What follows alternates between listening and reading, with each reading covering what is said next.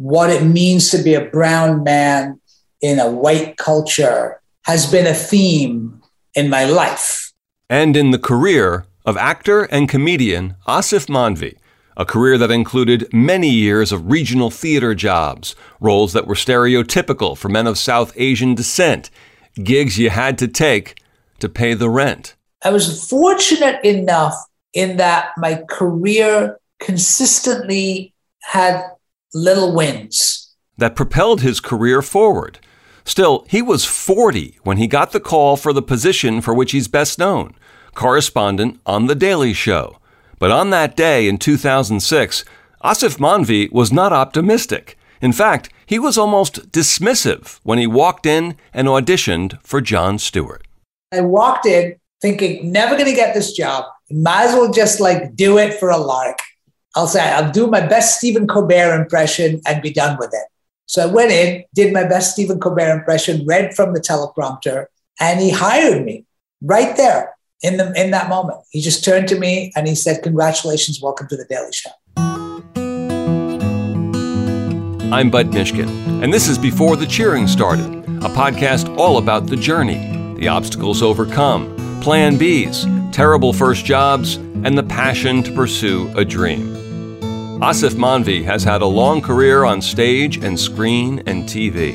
He was born in India and moved at a young age to Bradford, a small industrial city in the north of England. Not an easy place for a young Indian kid in the 70s and early 80s. But there were two early loves that sustained Aasif Mandvi. From a young age, you once said that the two things you knew you loved were acting and peanut butter. Yeah. So is peanut butter still being good to you? I guess is the big question here. That is so true. Acting and peanut butter are the two things that sustained me for much of my life, especially my childhood. But I don't eat peanut butter as much anymore. Interestingly enough, as I've gotten older, I've switched to almond butter, less inflammatory. peanuts.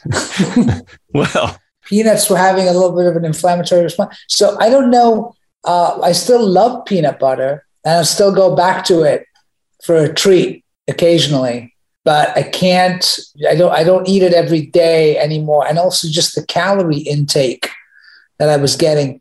Even the almond butter now, I'm a little bit uh, more careful about. It's just, a, you realize it's a lot of calories. And the yeah. clarification was it was peanut butter, not jelly.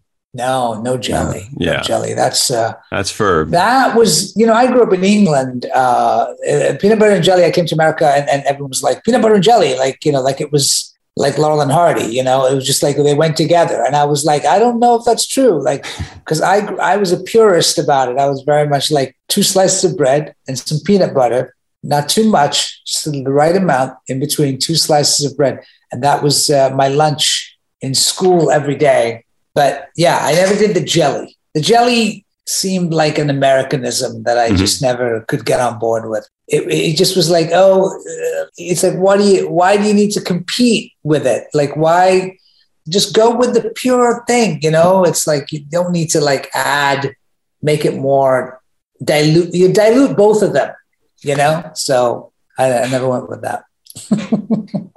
you were 16 when you came to the States, yes? Yeah. Around there? So yeah. prior to that, when you're growing up in England, what's the what are you getting pure joy out of? What's is there a goal like, oh, I'm setting my sights on this, or was it not quite that clear at that point? Well, I think I discovered acting when I was uh, 13 or 14 years old. I discovered acting, and then that was my talking about my other love in life. That was the other. That was the thing that then uh, took over my childhood and I was really focused on just that was where I drew a lot of pleasure. I, I mean, I grew up in a dreary coal mining wool factory town in the north of England, you know, and Bradford. If any of you have ever been there, not a place you know that like you're going to write home about. It's like it's a lovely town, but it's a sort of an industrial working class kind of town. So is the and, thought that acting is going to be my my ticket out of here? Yeah, like that was the dream, right? That was the dream. The dream. And is was, that because there's like a local acting or local theater, or is it all stuff that you see on TV and in the movies? Well, it was stuff that I saw on TV initially, and then I and then I joined a local children's theater group in a little sit town outside of Bradford called Brighouse, which is about ten miles away. And I went there every Wednesday night, and that was where we did, you know, improv games and put on plays and it was all kids my age like you know young 16 17 and that was where i think i discovered the passion for it uh, and that I really loved doing this. And it all, it's also that period of time is so formative. You know, you're, you're discovering like your own hormones and everything. And so there's girls and there's, you know, so it was a lot of, it was a lot of stuff going on at that, at that age. I fell in love with, with it at that time. And then that carried through for the rest I've heard about that hormones thing that, that yeah, you know, yeah, 16, 17. Talk, I've, I've read about that. About yeah, yeah, makes, yeah. It, a lot of movies about it. so as you're doing this, are your folks like, oh, this is great. He's found a passion. Or are yeah. they, hey, we moved to England. You know, there's the generations of immigrants coming from one country to another and we did this for you and we yeah. expect you to be a b or c. Well i think they were i don't think there was an expectation to be a b or c but i think they were scared that their son was not only not doing that well in school but seemed to only be interested uh, in, in yucking it up you know and and sort of going down to the theater thing on wednesday nights. That was the only place that seemed to excel. Uh, so i think they were worried and and you know this was the 1970s and it wasn't like there were a whole bunch of brown people on television or in movies or anything or theater or anywhere especially you know outside of india. And so i think my parents were like what is he going to do with his life? Like if this is all he can do and all he wants to do it's going to be he's going to end up being a shopkeeper like my dad was. And so they wanted something better for me and i think it was hard for them because because I wasn't getting the grades and I wasn't really applying myself mm-hmm. like all of the other. You know, uh, we, we, we sort of lived within a you know community of, of, of of Indians and Pakistanis that we kind of my parents' friends and stuff, and their kids were all going to grammar school and you know doing well academically and on their way to like you know the top schools in the country to get to, become doctors and lawyers and engineers. And, and, and I was sort of couldn't even really pass the entrance exam to the local grammar school. So we were terrified. So, what role does the actor, the great actor, Omar Sharif, play in this in terms of you as a kid having this passion, but also trying to see, as you've described, you know, where you fit in in England at that point as a man of South Asian descent? Well, Omar Sharif was someone who I looked at and, and, and, and saw like, oh, there's a brown face. There's a person, and, it, and, you know, he wasn't Indian, he was Egyptian. But just the fact that in Dr. Zhivago or Lawrence of Arabia, there was this guy who did not look like every other white Hollywood movie star. So for me as a little kid watching that, I was like, oh, well, it can be done. Hmm. It can be done one guy did it. And then my parents would obviously just be like, yeah, one guy did it. In all of Hollywood, there's one guy, you know, who really made it. So yeah, you know, and they had a good point. They had a fair point. But um, it just gave me a sense of like, oh, this is something that could happen. But I, I, you know, I think that what Omar Sharif, his existence did for me was sort of create this idea of a possibility that then I could look at my parents and go, well, look, there's this, you know, there's this guy, right? Like at least this is, but I think even if I had not seen Omar Sharif, I think I would have still pursued it. I don't think I that was the reason I went forward. I think it just gave me an extra sense of like it can happen. It, it, there is a possibility that it can happen. You told me you had just, a chance uh, years later in New York. I think you were attending bar at an event, no, I met, and I met him. I mean, I was I was cater waitering, and I served him something. I forget what it was now, and I wrote about it in my book. I sort of took a little bit of liberty with it, but it was a very. I mean, I, I was too. I don't think I really was able to talk to him. You know, like it, it was he was like seeing you know, he was a legend. And it was also he was older then, you know, and, and it's, it's it's also like when you when you meet people like that, you sort of go, oh, like they were so influential to my psyche at a time when I needed that. I don't uh, remember what I, I, don't think I ever spoke to him. I think I just served him. I believe the term gobsmacked might Yeah, I was a little mind. gobsmacked. I think I yeah. was. So at but, yeah. when you first are aware of him, you've told me that there was this notion of what is manhood, what is masculinity, as you eventually realized it's, you know, on TV or on movies you're seeing in those days, mostly it's presented as white men. And then there's this other form or uh, example of your father. But then Sharif provides like this third possibility, so to speak. Yeah. What what age are you are you starting trying to figure that out as a kid, as a teenager, or is that only something you really come upon, say, I when you're a young adult? Upon, I then probably as a young adult, you know, I think I mean the, the question of masculinity has has been one and and and what it means to be a brown man in a white culture has been a theme in my life because all the images of masculinity that are given to for, for a long time and that's changing now mm-hmm. But for a long time the images of masculinity were all white heterosexual men and those are the images that were given to black and brown men of my generation, of my age at that time. You know, that was all we had. So to find the Sidney Poitiers or the Omar Sharifs out there at that time was a huge thing because it was like, oh, there's because the other version of it was for young black kids, it was probably the criminal or the drug addict or what Hollywood sort of portrayed. And then for for me, it was the Bedouin or the you know the shopkeeper or the the native or the savage or you know all of those images that i grew up on tarzan movies as well you know so for somebody to have dignity and to walk with dignity and to be a romantic lead to be like attractive and dignified was a real sort of like well oh okay because i didn't have that in my father he was a i mean not that he didn't carry himself with a certain level of dignity. But he was a shopkeeper and he was getting, I saw him get spit on by white kids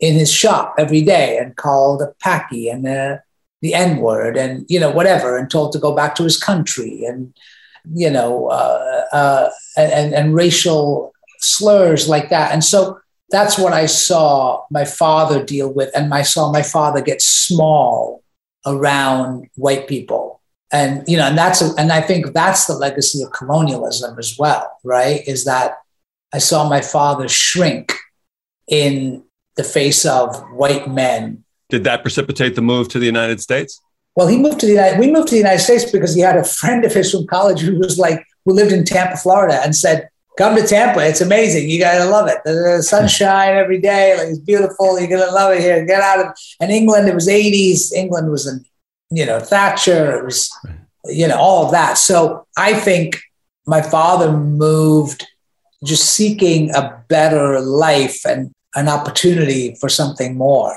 you know. Uh, I, I, Do you recall how you felt about it? I was super excited about moving to America. I grew up on a diet of, of, of Hollywood and, right. and the movies. And this is because I had ingested all of this fantasy of what America, America, you know, around the world for a long time, had a great PR person working for it, you know what I mean, which was Hollywood.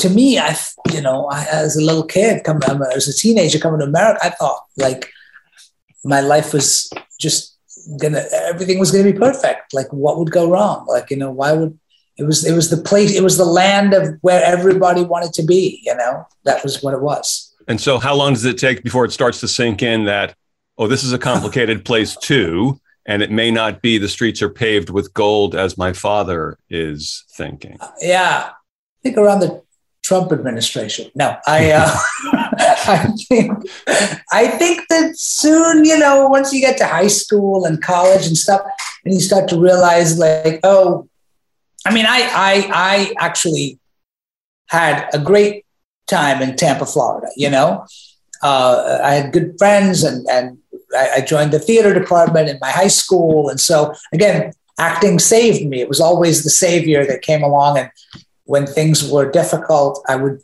I would, you know, that was what, what came along and, and helped give me purpose.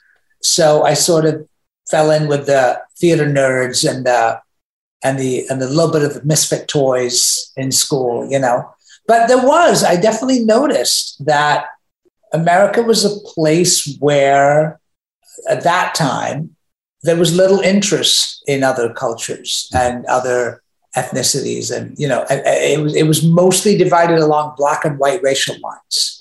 And I remember one of my first images of going to Chamberlain High School in Tampa, Florida, was that all the black kids sat on this side of the cafeteria, and all the white kids sat on this side of the cafeteria, and not because they had to. And so, how did you? Where did you fit in there? Well, I, I fit in with the white kids you know, I, I found my niche with the white kids because white kids were kind of what I knew coming from England. And as a product of where I came from, it was like, you know, my, my parents also carried the sort of racism of like, don't hang out with the black kids. Right. That'll get you nowhere. Hang out with the white kids. You know, that'll hang out with white people, make friends with white people. Huh. They're the ones who are going to like get you somewhere you know, don't make friends with the black people because they're not going anywhere. That was and, the attitude, right? And that's spoken or unspoken? Probably unspoken. And it was a socioeconomic thing. You know, when you're an immigrant, you want to uh, align yourself with the dominant group and the one that has the most money and the most power, and that in society. And that was white people.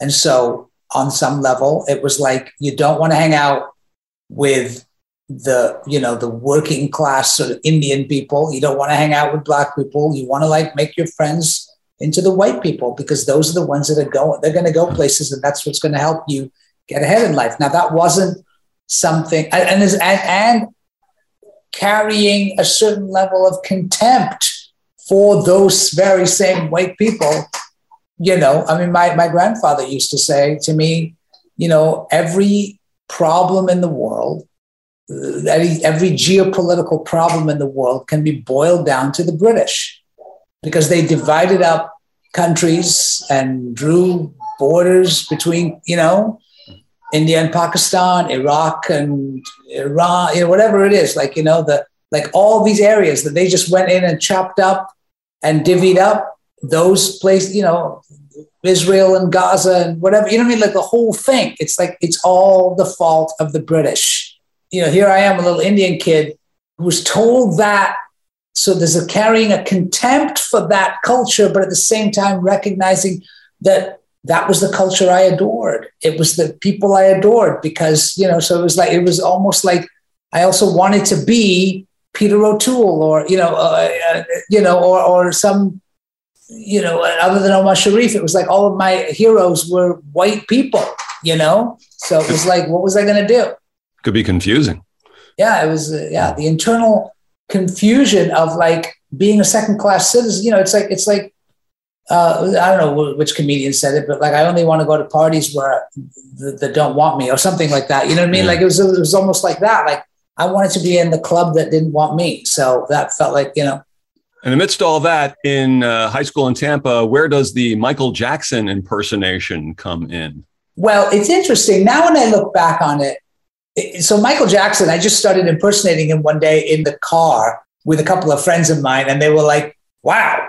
And then I was I was able to do the dance moves, and I and I just sort of mimicked him and kind of like thought it was amazing and kind of cool. And it was 1984. Michael Jackson was the biggest thing on the planet. Mm-hmm. So the fact that I could imitate him or could move like him at that time was a way for me to get up and perform because that's all I wanted to do. And it was a way for me to gain some kind of popularity, some kind of status. And ironically, I look back on it now and I, and I, and I look at it more like with a $10,000 sort of bird's eye view on the whole thing. And I go, oh, right. Here was Michael Jackson who was playing or at least sort of manipulating the idea of black and white and what he was mm-hmm. and how you could, whether you could pin him down, whether he was doing it consciously or not. Like there was this message of, of, of, of racial ambiguity that came from his very being. And so it's interesting that I was attracted to that person mm-hmm. and, and, and attracted to that idea of imitating somebody like that. And it was the first time that the black kids in my high school spoke to me. And I walked, I remember walking down the hallway in, in Chamberlain High School, and there were a whole bunch of black kids who never ever spoke to me or had nothing to do with this Indian, nerdy Indian kid. And suddenly they were like, hey, it's Michael Jackson, you know? And and I was like, wow. And then suddenly I, I felt like it gave me like this weird identity that was not even my identity, but it was like an adopted thing for a minute that I had, which actually sort of made me weirdly cool. Uh, because at that time in 1984, imitating Michael Jackson was still a relatively new thing to do, you know? Not everyone was doing it. This is Before the Cheering Started. I'm Bud Mishkin. Aasif Mandvi graduated from the University of South Florida and eventually headed up to New York to pursue acting. And as he worked and hustled to get more work, he had more than a few before the cheering started years. I'm always fascinated by people who uh, achieve a level of acclaim a little bit later on in life. Mm. And you were 40 when you get the Daily Show. You had yeah. done a lot of work up until then, including Sakina's restaurant, which we'll get to in a second. But I'm curious, that's a lot of years. Yeah. From leaving Tampa. And I'm curious, you had this passion, but are there moments during those years of, I don't know if I can do it anymore? Yes. It was mitigated by the fact that I couldn't really do anything else. So I, I didn't really know what else I was going to do. But so, so there was never a plan B? No, not really. I mean, the plan B was go back to Tampa. And, you know, and, and it was, it really was when I came to New York. Which is what it, year? Which is in 1991. Okay. And you're going to auditions, I would assume? I'm going to auditions and it was do or die. It was really like, but you know, I had I had a tremendous amount of confidence for some reason. I don't know where it came from that it was all going to work out. Like I, I actually didn't. I think my, you know, I remember my parents visiting me when they first got to uh, came up to New York the first time to visit me, and I was living in this one. I was living in this like sort of railroad apartment in Queens, in Long Island City, and it was um, a bunch of South American grad students and me, and I had like one little room uh, with a mirror and a, and a bookcase and a chest of drawers and a mattress on the floor. And that was it. And I had a window that looked out into like a, a an alleyway that was not even a real window, it just looked at a wall. A week before, or a few days before my parents showed up, the ceiling had fallen in. and the plaster had fallen from the ceiling onto my bed. And so it was a huge sort of like thing on the ceiling where the plaster had not been replaced yet. And I remember my dad just coming in and looking at this and just being like, "What the f- is going on?" You know, like where's he living? And but, yeah, but that I, that expression can be taken so many ways. So yeah, many exactly. Ways. Yeah, exactly. Uh, yeah. But they never said yeah. to you, they didn't hey, say, "Come hey, back." come on. No, no. The thing that I will say is that I was fortunate enough in that my career consistently had little wins so it wasn't a steep graph, it was a very slow graph. But I was getting a little bit more and everything, you know what I mean? So I could, I had something to show for myself. I could say, look, I did that regional theater gig and I got $250 a week. And now I'm doing this kind of thing here. I'm, I'm understudying off Broadway and I'm getting $400 a week. And you know what I mean? it was sort of like, it was like, okay, the little things that are happening and it's and so i think i always felt this sense of like okay as long as i i keep going this direction. Like little, even though they're baby baby infant steps i'm not going backwards. I'm not going in the other direction where uh, and, and things have not stalled for me. So i think what i what i realized was i was like i'm talented enough to where people are interested in me in the sense that like the door wasn't being completely shut in my face. Wasn't always the best door that opened, like it was, you know, but but a door would open. And so I was like, oh, I think I always internally believed that I had talent, that I could do it if I just got the chance, like I could deliver. And I just was like, I just need to get to the place where they're willing to take a chance on me. And, and, and then, you know, it started to happen. Like I started to get some regional theater gigs. I was doing some Shakespeare, uh, you know, and then I was doing a little off Broadway and, and it started, and it started to build, you know, and, and, and, and every time it was like, this is great. I was really excited about it all. You know, I was like, oh, this is great. I can't believe I'm doing this, you know? And so when you have your own show, Sakina's Restaurant in yeah. 1998, yeah. Uh, is the sense with your own characters that you've created is the sense that this is it. This is great. This is, you know, uh, this is what I want. This is what I've dreamed of. Yeah. I mean, in a weird way, it was like, I remember going to see a casting director and she was like, what's the dream? And I was like, to win an Obie Award for my one man show. And I and, and and and I realize now in retrospect, she must have been like, okay, that's the dream. All right, you know. But at the time it was. That was the like that's what I you know, it was like I put so much work into that show. I had spent so many years developing those characters to finally get to do it on a legitimate New York stage was amazing you know it was it was it was a dream come true and it was and and and to tell my own story with my own words, the thing that I had written, I felt like it was what I was meant to do. Like I was like, oh, this is what I was meant to do. And so, in the aftermath of that, uh, uh what is the feeling when are you still being auditioned for roles, as the expression you've used is patanking? Yeah. Uh, are you still, yeah, I mean, even after you have your own show off Broadway, oh, sure, yeah, yeah. are you still being asked to do roles where you have the tough, because you still have to pay your rent, where you have the mm-hmm. tough call of, should I really do this or not? Am I in the place where I can turn this down because essentially it's offensive to me? Yeah. 1998, I do Sakina's restaurant. And it did turn my career around. I mean, uh, not around, but it, it took my career to another level in the sense that people now knew who I was a little bit.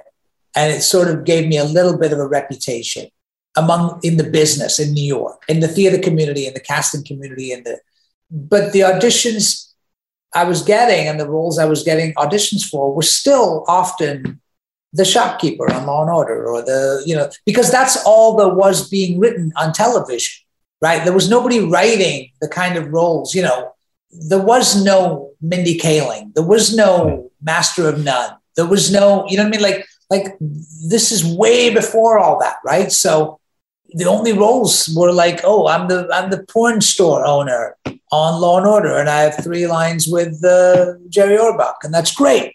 But the one thing I did get after Sakina's restaurant was that Ismail Merchant came and saw me in the play, and here was another a person in the culture who I went, there you go, look at that guy. Mm-hmm. Because I had seen his smile in the audience at the Academy Awards when he won, when they won for, you know, Room with a View or the, the countless awards they had won in the 80s when Merchant Ivory was was the biggest thing in town, right? And I'd watched this man wearing a uh, Indian clothes and speaking with an Indian accent get up and accept an Academy Award. So for that guy to come and see my one man show and then invite me to star in his movie, again, it was like, yeah, living the dream. Like, this is it.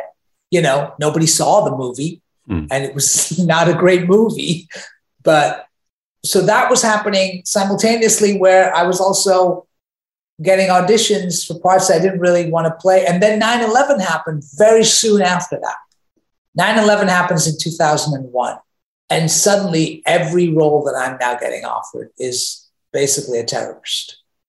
And then I had to turn stuff down because then I was like, I was reading horrendous, like horrific versions of the Muslim bad guy in every script, you know. Then I was getting script. Uh, my agent was like, "Hey, I got another audition for you." You know, it's like suddenly the audition scene was blowing up, but it was all the same role. It was all the bad guy screaming death to America and burning an American flag. Like that was essentially every role. And so I'm having to like then make a decision about where my what I could live with as opposed to what was going to pay the rent. And right. sometimes I did do stuff that would pay the rent, you know. But you also I also had to then like suddenly I had this other thing that I had to then kind of navigate, which was can I live with doing this role? Can you tell me the story of what you said when you got the phone call from the Daily Show in 2006? I essentially said I'm not available. You know, I, I said I said I, I, don't want. They they called me and they said they want you uh, to come down and audition for the Daily Show, and I was spending that afternoon writing a one of those dear John letters to my ex girlfriend who I had found out had gotten married, and I was very distraught. I was writing one of those letters, and I said, "I can't come in today. I'm too sad to do comedy." and, and I'm just too distraught. Will they see me tomorrow? And she's and my manager said, No, they're only seeing people today till about three o'clock. And I said, All right, I'll be there at 2:45. and and so I put on a suit and tie and I walked down uh, about 10 blocks from uh, where, 20 blocks from where I lived at the time. And I went down and uh, and walked into the studio and auditioned for Jon Stewart. And really didn't think this was going to happen. I thought, well, this is just one of these stupid things where they're going to call me. Initially, I thought it was going to be something where they say, oh, come in and do like be the voice of Saddam Hussein in a sketch that we're doing or something like I had done on Kimmel or Letterman or whatever, you know. I'd done these like little like sketches. And I thought, oh, this is just going to be another one of those. I'll make a couple of hundred bucks and go home and it'll be fine. And I walked in and, uh, and then they called me back and they said, no, no, it's for a correspondent. So I said, fine, I'll go down 245. I'm not, really not in the mood. And I, I walk in and uh, I remember reading the lines and trying to, it was all this script and I was trying to memorize it.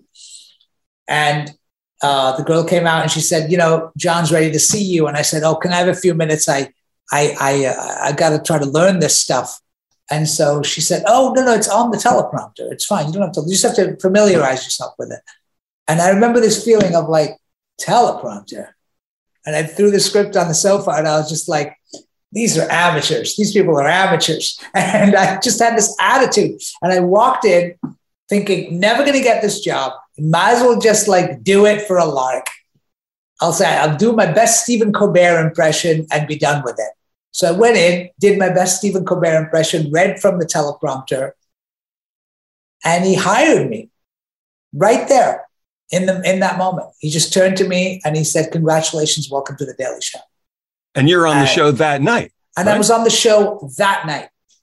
And then it wasn't a full time gig at first. First, it was like he said, "You're on the show tonight, and we'll call you." If, you know, and of course, it was a big deal. Like the Daily Show. This was 2006. It was the height of the Bush administration, Iraq, the whole thing. You know, it was like post 9 11. And everybody saw it. You know, in fact, there was an article in the LA Times the next day, which basically said, Who is the brown guy on The Daily Show? They'd never had a brown correspondent before because it was all just Colbert and Carell and, and Corddry and Helms and all those guys. Then Jon just liked me. So he just kept calling me back. He just they would get a call every week or so, and they'd be like, "You available next Tuesday? Come on in and do it." And it was great. I'd go in, do a bit, go home, you know, and then eventually after about three months of that, three or four months of that, Jon said, look, we'd like to offer you a contract and, uh, and, and have you uh, be a part of the Daily Show cast. Were you prepared for the reaction from specifically the South Asian community?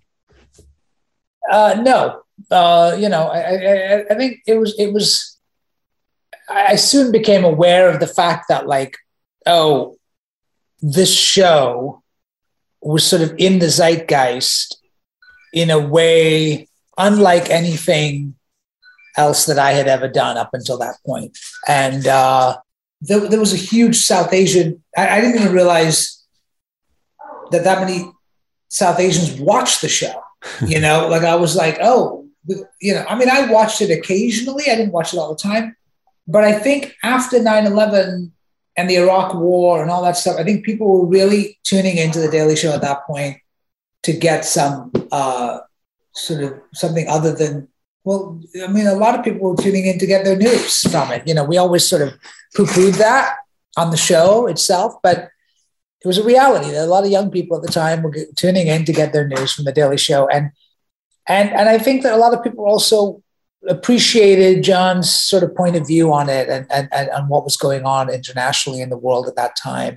So when I came on there, and there I am, this brown guy, there was a, a sort of like a lightning rod of like of like, oh my God, there's there's one of us on the show, and he can speak to these things from a perspective that other people, the other correspondents can't. And Islamophobia and the the the the the, antagonism towards Muslims at that time in America and and a lot of the the violence towards Muslims had ratcheted it up after 9-11 and, and during that whole period of time. And so having me on there as a Muslim, as an American, you know, being able to sit on that fence between cultures I think a lot of people felt like it was really important and necessary, and I think it because there wasn't anybody like that on the on on the news. You know, there were a lot of people coming on talking about Muslims are this and Muslims are that.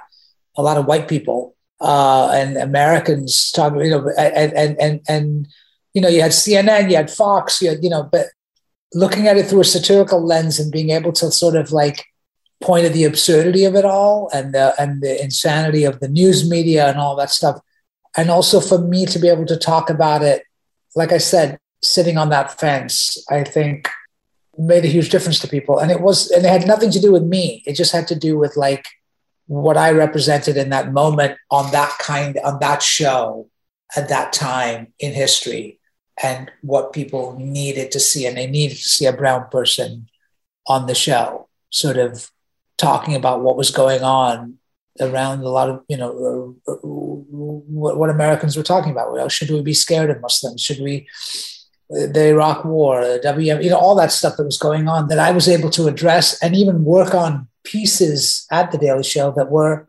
uh, able to address that stuff.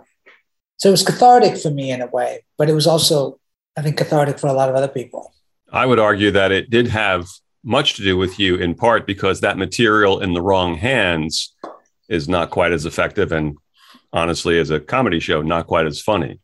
Thank you. And i think that jon hired me because i wasn't a quote unquote comedian. Mm-hmm. i wasn't just like i was an act i was an actor.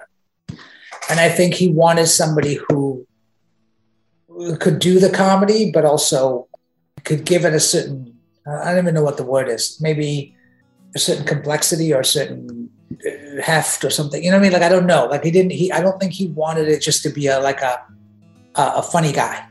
And so that and, and and and you know and and the sort of persona that I developed on the Daily Show, we all sort of had our own sort of personas, but mine, you know, had had traces of anger in it. So I think that was important. Aasif Mandvi. He's currently starring in the CBS series Evil he has a recurring role in the UK series This Way Up, and he's the host of the new CW comedy panel show called Would I Lie to You? And he's the author of a terrific memoir entitled No Land's Man that has a book trailer that is arguably the funniest book trailer ever. Before the Cheering Started is a production of June 14th Productions and Gemini 13 Productions. This episode was created and written and produced by me, Guitar playing? That's me as well, no extra charge. The episode was edited by Lou Pellegrino. I'm Bud Mishkin, and this is Before the Cheering Started. Thanks for joining us on the journey.